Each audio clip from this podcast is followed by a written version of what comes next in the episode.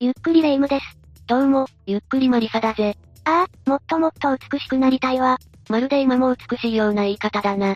確かに今は可愛い系だけど、綺麗系になって芸能人デビューしたいのよ。聞き間違いか？どちらにせよ、まんじゅうのお前には無理なんだぜ。ひどいわね。ならキャバ嬢はどうかしら？華やかな世界で働いてみたいわ。そして歌舞伎町の女王になるのよ。キャバ嬢だって大変なんだぞ。休みの日でも、客と連絡をしてプライベートの時間が少ないし、何より景気に左右される仕事だからな。確かにそうね。不景気だとお客さんも来ないだろうし大変な仕事かも。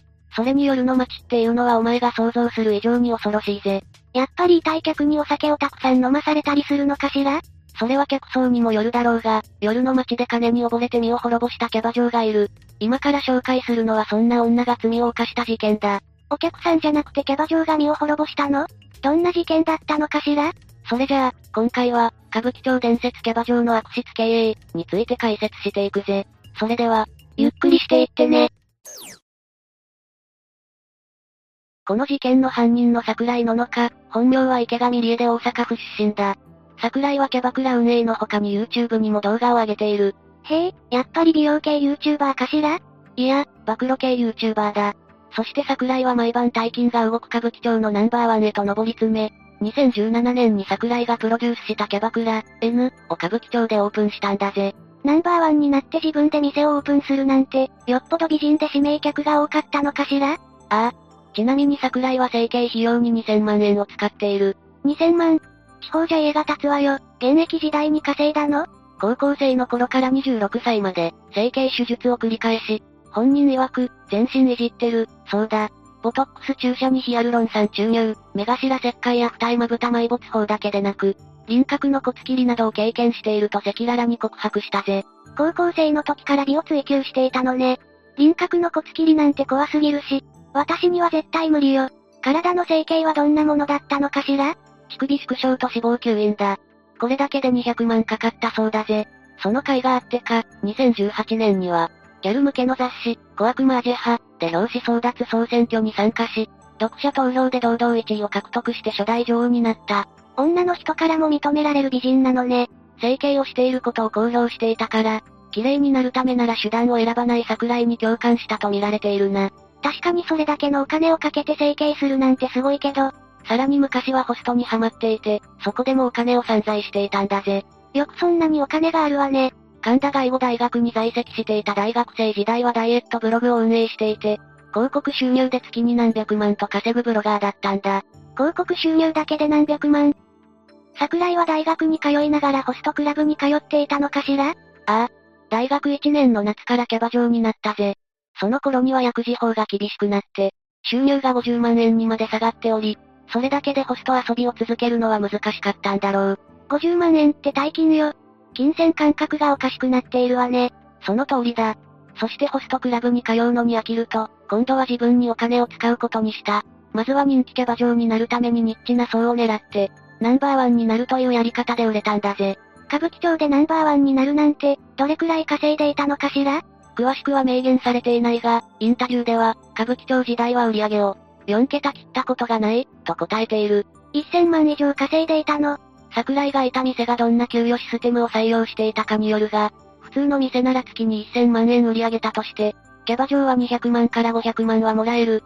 つまり年収2400万円から6000万円だったと見られるぜ。あまりの大金にめまいがしてきたわ。私には一生縁がないわね。現役時代は70ヶ月連続ナンバーワンを維持して自分のお店も持ち、人気 YouTuber でもある桜井は年収数億円は稼いでると推測されている。なんせ2019年2月には、2店舗目のキャバクラ、大花、と同年12月に、3店舗目、カノン、をオープンさせただけではなく、2020年6月にはスリジエ、という美容院まで開店させたからな。経営者の手腕もあるのね。美も大金も手に入れた桜井はどんな事件を起こしたのかしら？ことの発端は2021年12月、桜井が経営しているキャバクラ店の方針を YouTube で告白したことだった。なんと店の営業を続けると宣言したんだぜ。ええコロナ禍の最中でよく営業しようと思ったわね。この発言はたちまち炎上して、翌日に、営業を自粛します、と宣言撤回をした。よかったわ。少しは心を入れ替えたのかしら。いや、桜井は1週間で自粛を解除したぜ。LINE で従業員にシフトを提出させ、SNS で宣伝や営業風景を公表することを口止めまでしてな。従業員は素直に言うことを聞いたの？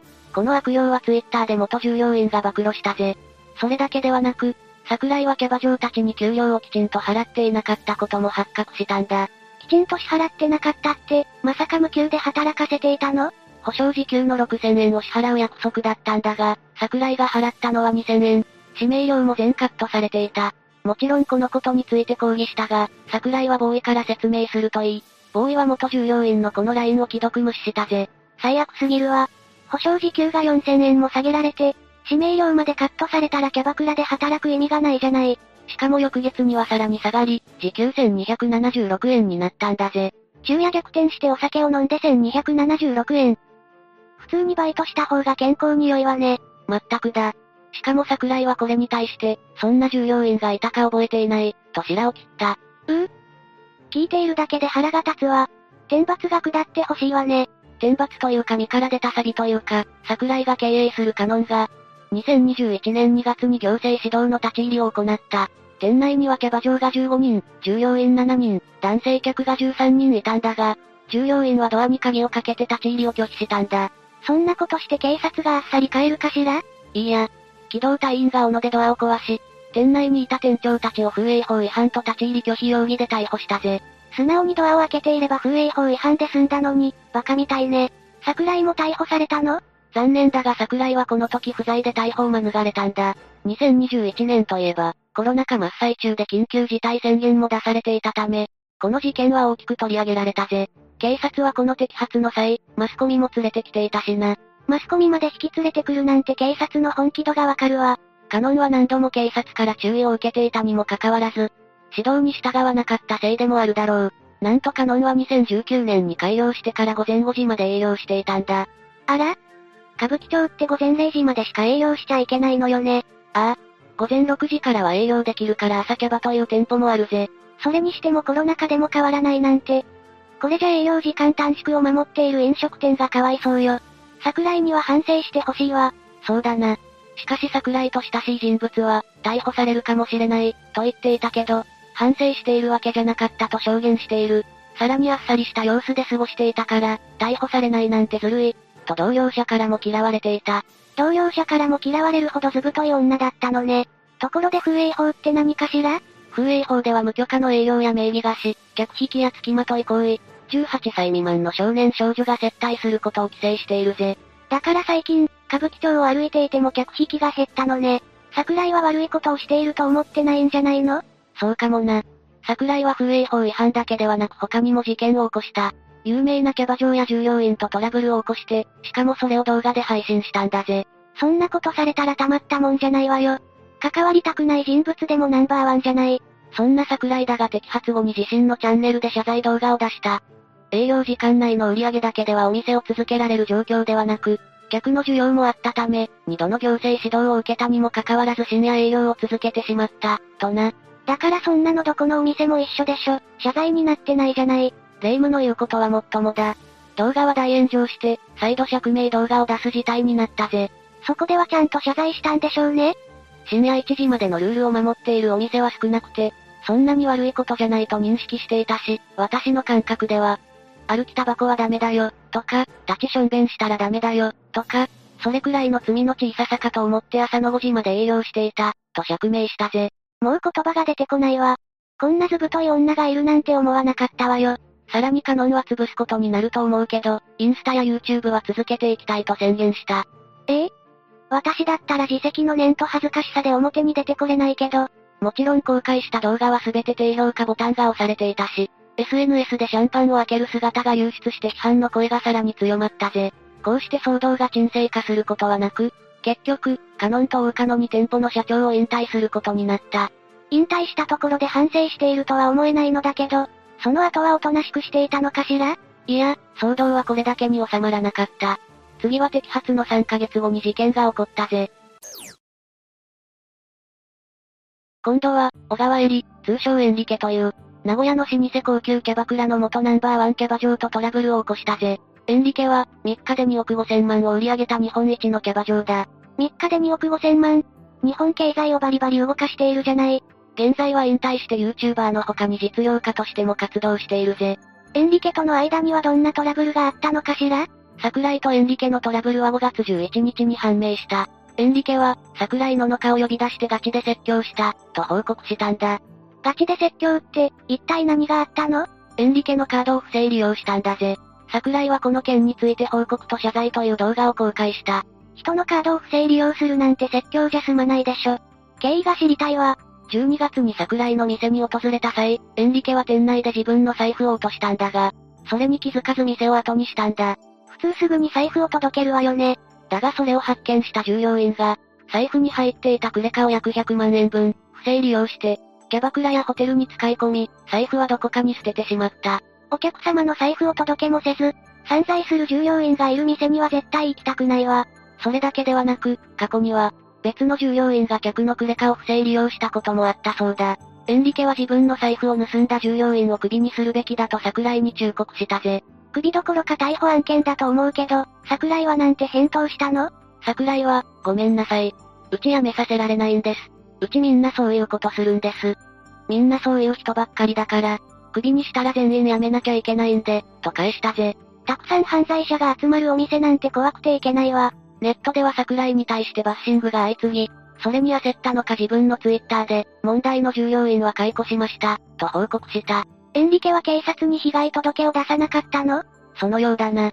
桜井はこの事件のお詫びと称して、エンリケの店で200万円のシャンパンをおろしたぜ。一応倍額を使ったのね。